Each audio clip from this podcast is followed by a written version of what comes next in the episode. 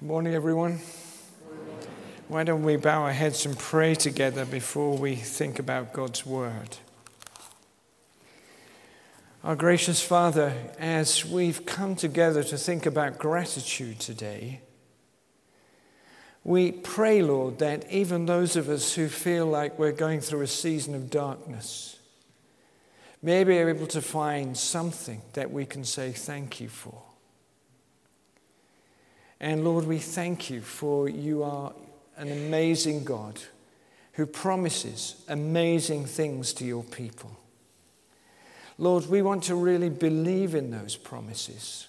And so we pray, Lord, today, you would help our unbelief. Lord, that even in times of adversity, we might find space to give thanks for all that you've done and all that you will do. In Jesus Christ our Lord. Amen. So in 1 Peter chapter 1, we read in verses 6 and 7 these words. In this, that is, in the events that form the basis of our salvation, the life, death, resurrection of Jesus, in all this, says Paul, you greatly rejoice, though now for a little while you may have had to suffer grief in all kinds of trials.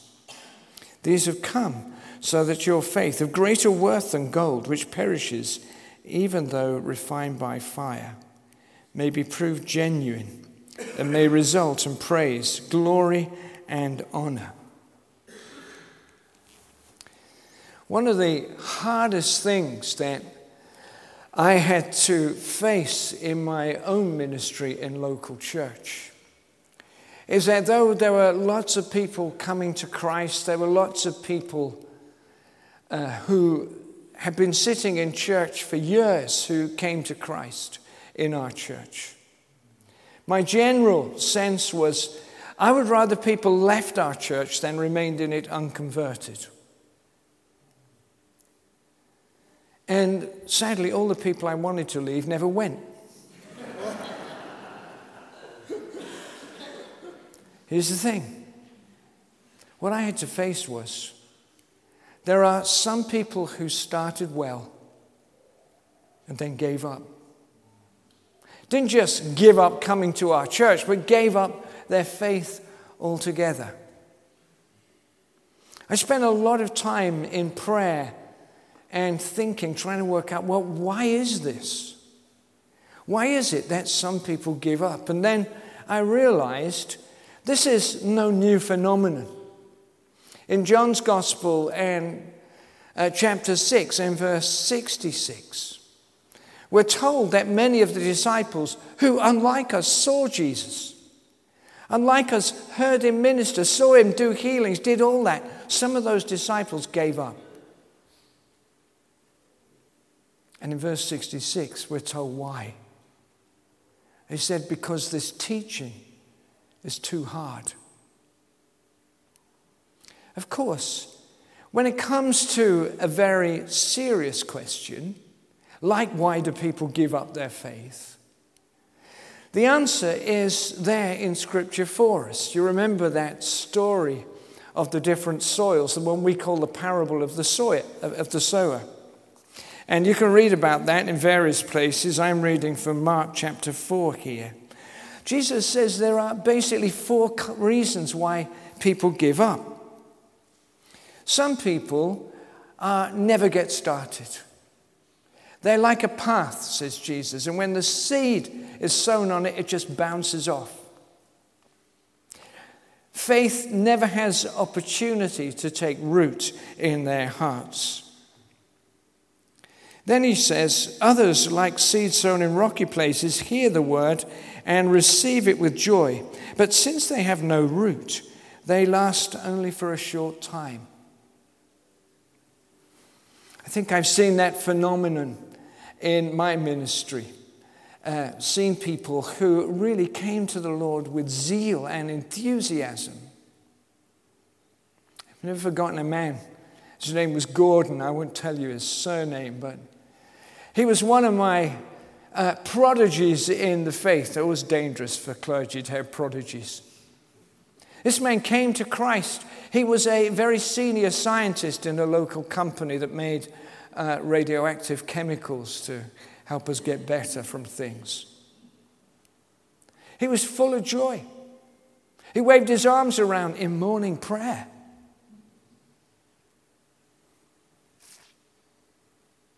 But then a temptation came his way. I've never forgotten this. I saw his wife in church one evening, and she was weeping in her pew, and I asked her what it was about, and she couldn't tell me, so I went round to the home afterwards. Daughter was there with her, and said to her, "What's up, Claire?" She said, "I think my husband's having an affair." I won't give you the graphic details of why she thought that was. So I was sitting there trying to find something consoling to say. I mean, that's a tough call. Some of you know that. When the phone went, she was in the kitchen making some. She shouted to me, "Can you pick up the phone?" I picked up the phone. It was her husband. He said, "Who's that?" I said, "It's Mike." "Is that you, Gord?" He said, "Yeah. I'm in New York." "Wow." He said, "Yeah, would you mind telling my wife I'm never coming home again?" I say, "Look, I think that's your job." So I shouted to Claire, "Claire, you can't." Put my hand over them. I said, "I don't think you're going to like this conversation." He repeated what he'd said to me and was true to his word. He was out there with his secretary. There are people who receive the word with joy and then fall foul.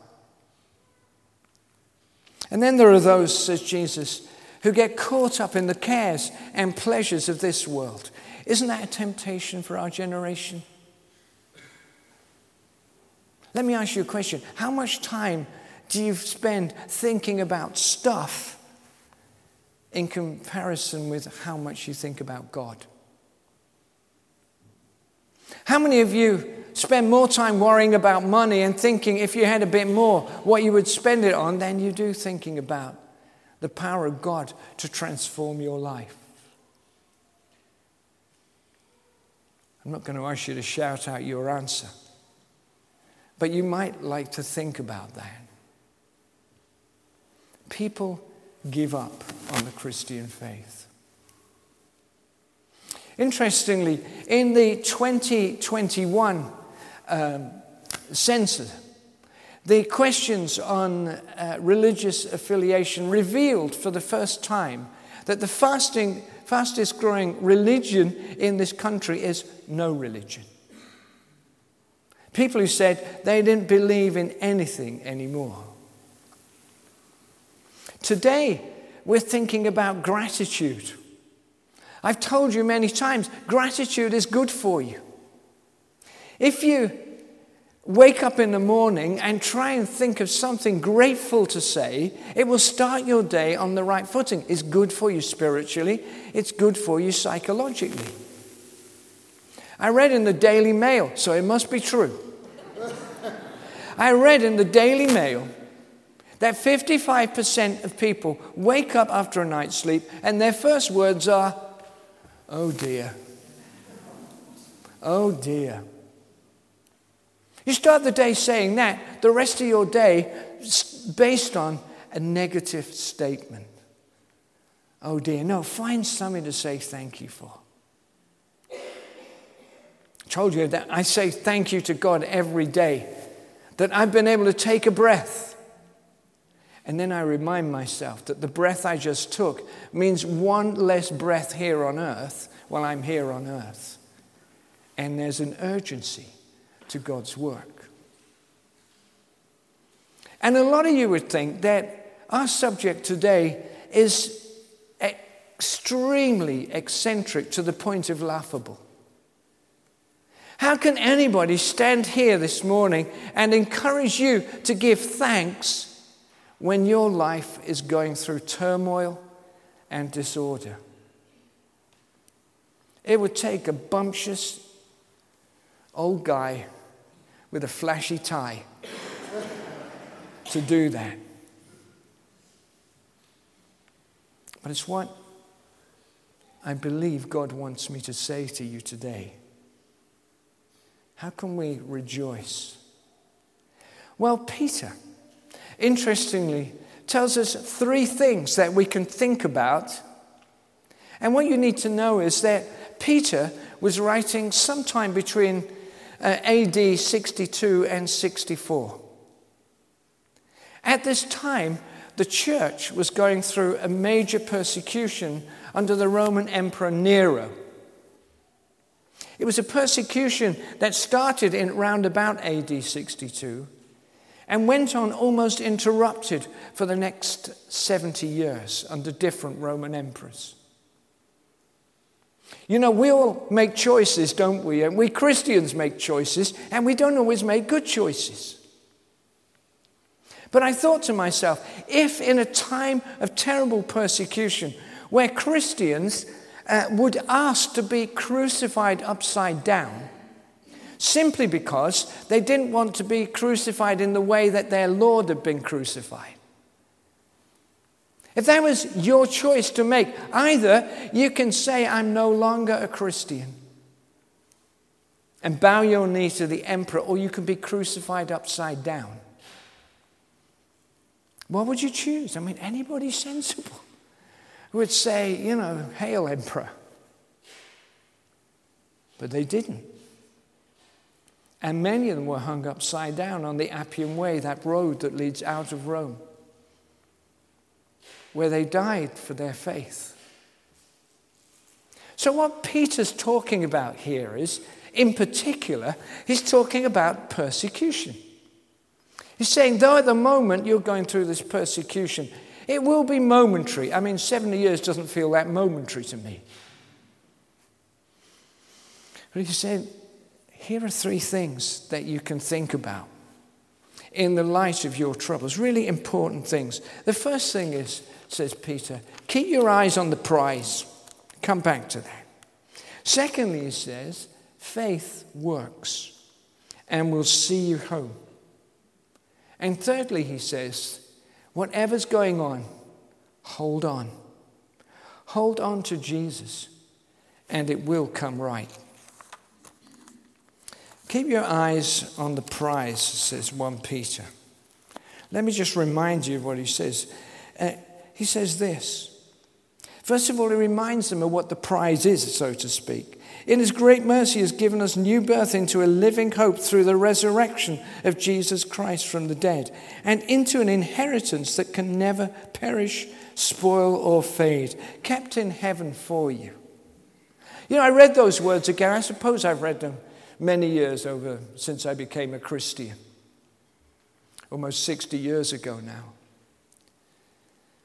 And I thought to myself, do I think about that enough? 20th century psychology told us that if we want to understand who we are, what we need to do is to look into our past. It's, you know, it's not rocket science in one way. We all know that to some extent we are the product of what went on in our childhood, what has gone on in our adult years. But I wonder if it meant that we forget that there's a future.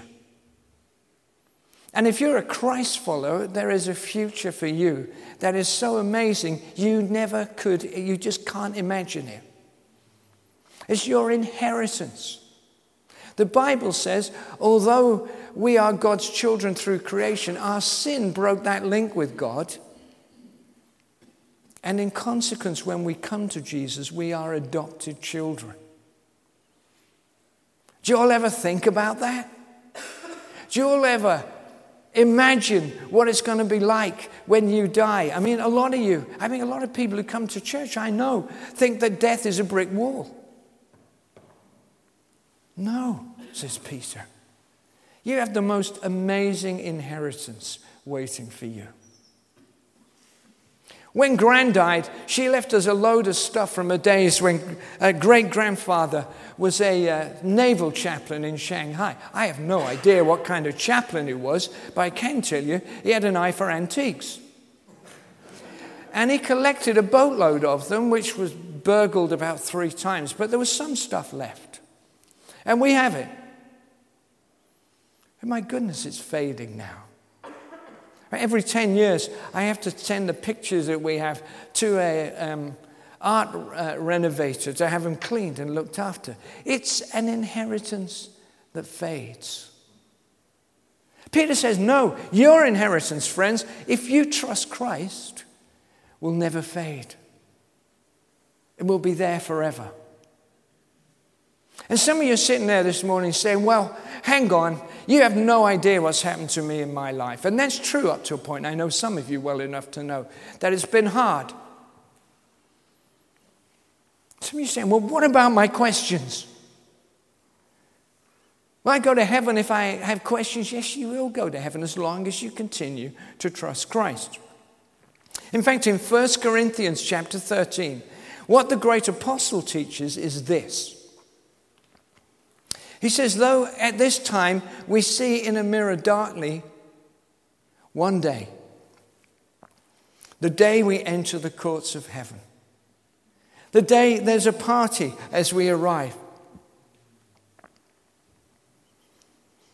Paul says, I will then know fully as I am fully known. Whatever lingering questions you have, dear friend, there will be a day when they will be answered. Imagine that. You're like, well, my questions are unanswerable. No, they're not.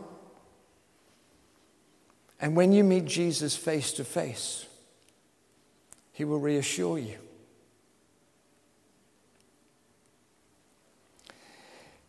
Paul says, keep your eyes on the prize.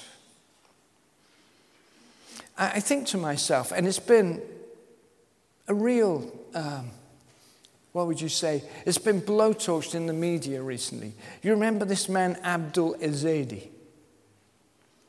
A man who traveled all the way from Newcastle to London with a very caustic substance in his rucksack, which he then threw in the face of a woman he knew and her 2 children. Having picked up her 3-year-old child and thrown it to the ground like a prize wrestler.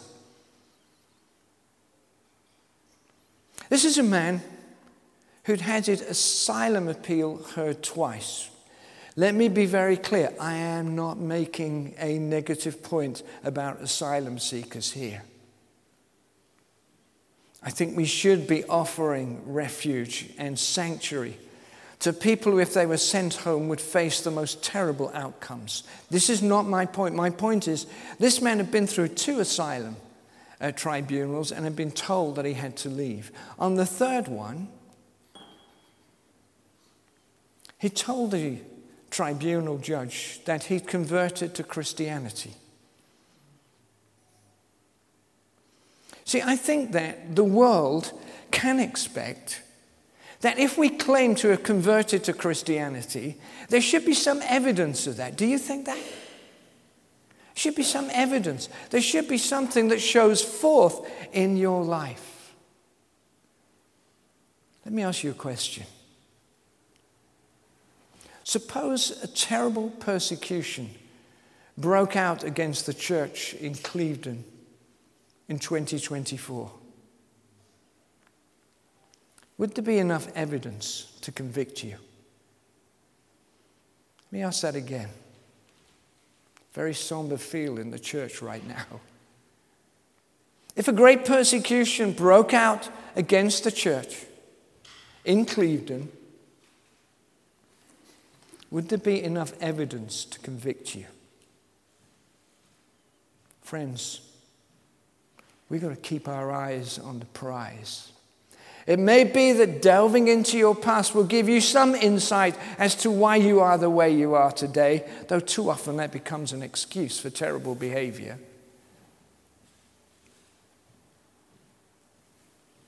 But listen, you're not just people with a past if you trust Christ. You're people with a future. And if you can't think of anything else to say thank you to God for, at least you could say thank you to God for that.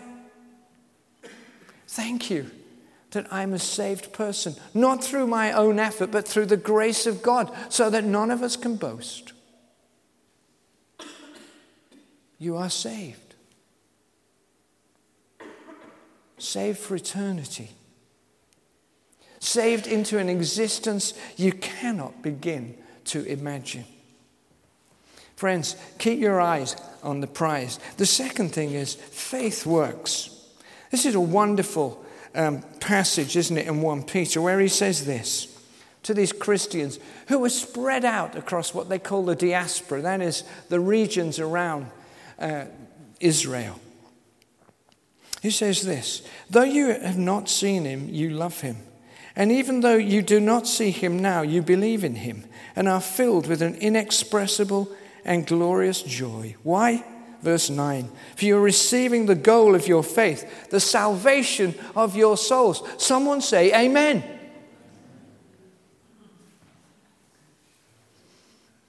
Some of you need to get over it, don't you?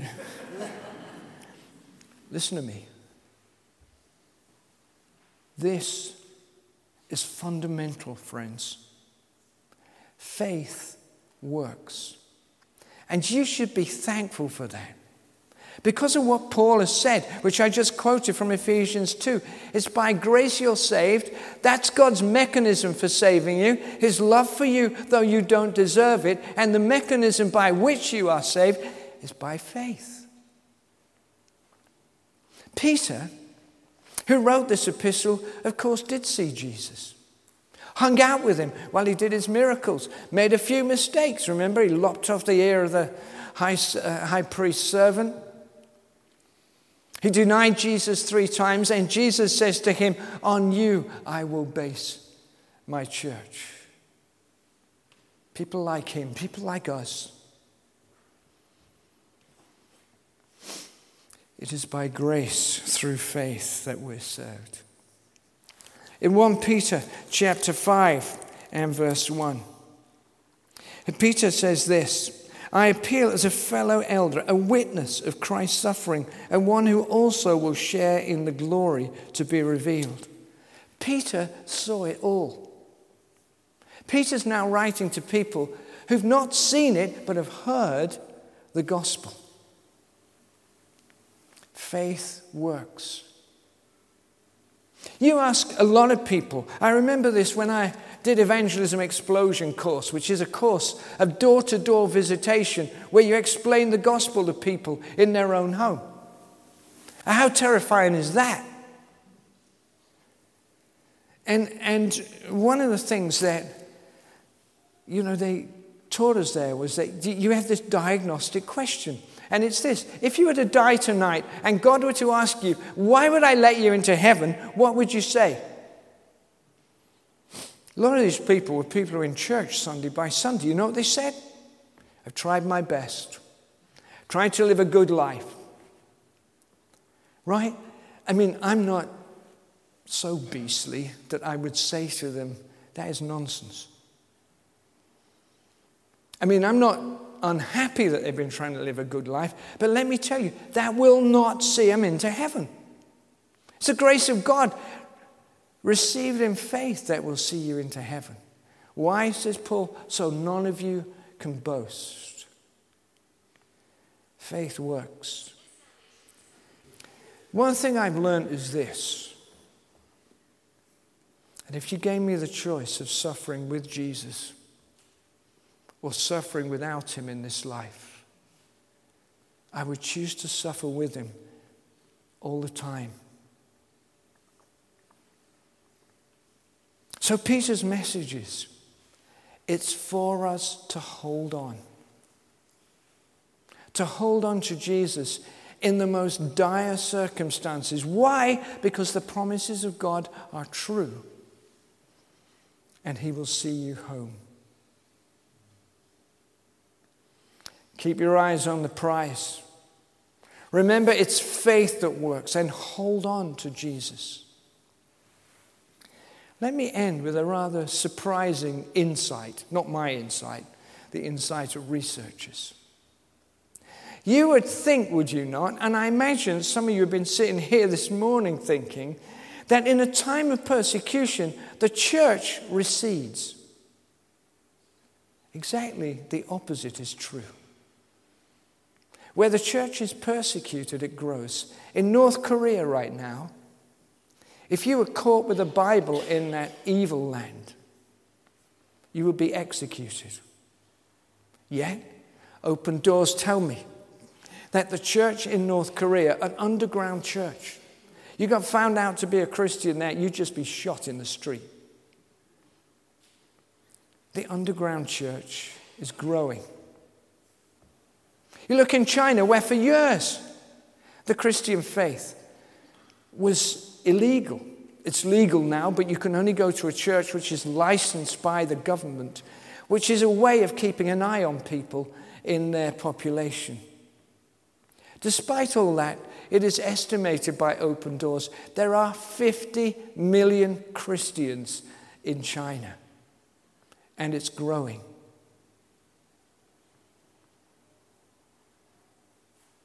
Persecution broke out against the church in Clevedon, friends. Would there be enough evidence to convict you? Peter says, these sufferings are yours, terrible though they are. Very high risk. I mean, I said earlier, we make choices. I mean, you could argue that to choose to be a Christian in a land of persecution was a stupid choice. Not those Christians, friends. They stood up, they prayed up, and they prevailed and received the promise of God. We're endlessly bombarded, aren't we? Bombarded with statistics telling us that the church is failing spectacularly in the West. There are some churches, thank God for all of you, that are growing. I think this church, in terms of church growth, is in the top 1% of churches in this diocese. I'm talking about the Church of England, of course. I'm not talking about some of the independent churches, but 1%. I mean, that makes me feel good for Clive and Russ and for what's going on here. It makes me feel bad for the diocese. Friends, we're those Christians of old. You need to stand up. You need to pray up. And we need to make our difference. There are so few churches that are growing, and the reason for that is well, maybe not surprising to you. But what Linda Woodhead, the social scientist, has come up with is this, that in 1965, the decline of the church was accelerated. You remember in that cocktail of permissiveness, of the availability across the board of the pill, somehow our culture went mad. It's going mad today. No wonder G.K. Chesterton said, when people stop believing in God, they'll believe in anything. You can go and pay thousands of dollars to go to some remote island and sit with a bunch of weirdos with singing bowls in front of them and see if you can find your true self. It's all about me. Come on, friends. The one thing I can promise you is that nobody in this town is going to come to Christ with a half-committed discipleship. I never met any general of any army who said, I really like it when I march with a bunch of half-committed soldiers. Can we step it up? Can we pray up and believe the promises of God? It's hard to say thank you sometimes, but it's good for you, even in the dark times of life. Let's pray. Lord, thank you very much indeed for your promises. And Lord, maybe we don't think about it enough, but we thank you that there will be a day when your promises will come true in our lives. And Lord, that those who trusted you, those who've held on to you, I'm minded of most of the saints of the church most of all who had horrendous lives and terrible things happened to them, but they held on, Lord. And we ask that you'd help us, whatever our life circumstances, to hold on to you. Lord, help us not to give up, but to embrace that big New Testament word, persistence. And Father, you know we can't do this in our own strength. We need the help of your Holy Spirit. So come, Holy Spirit, and help us to stay faithful, to stay close to you, in the knowledge that whatever happens to us, we shall prevail. And we pray these things in the name of Jesus, who gave his life that we might be free. And Lord, in his name we pray. And the people who agreed affirm together. Amen.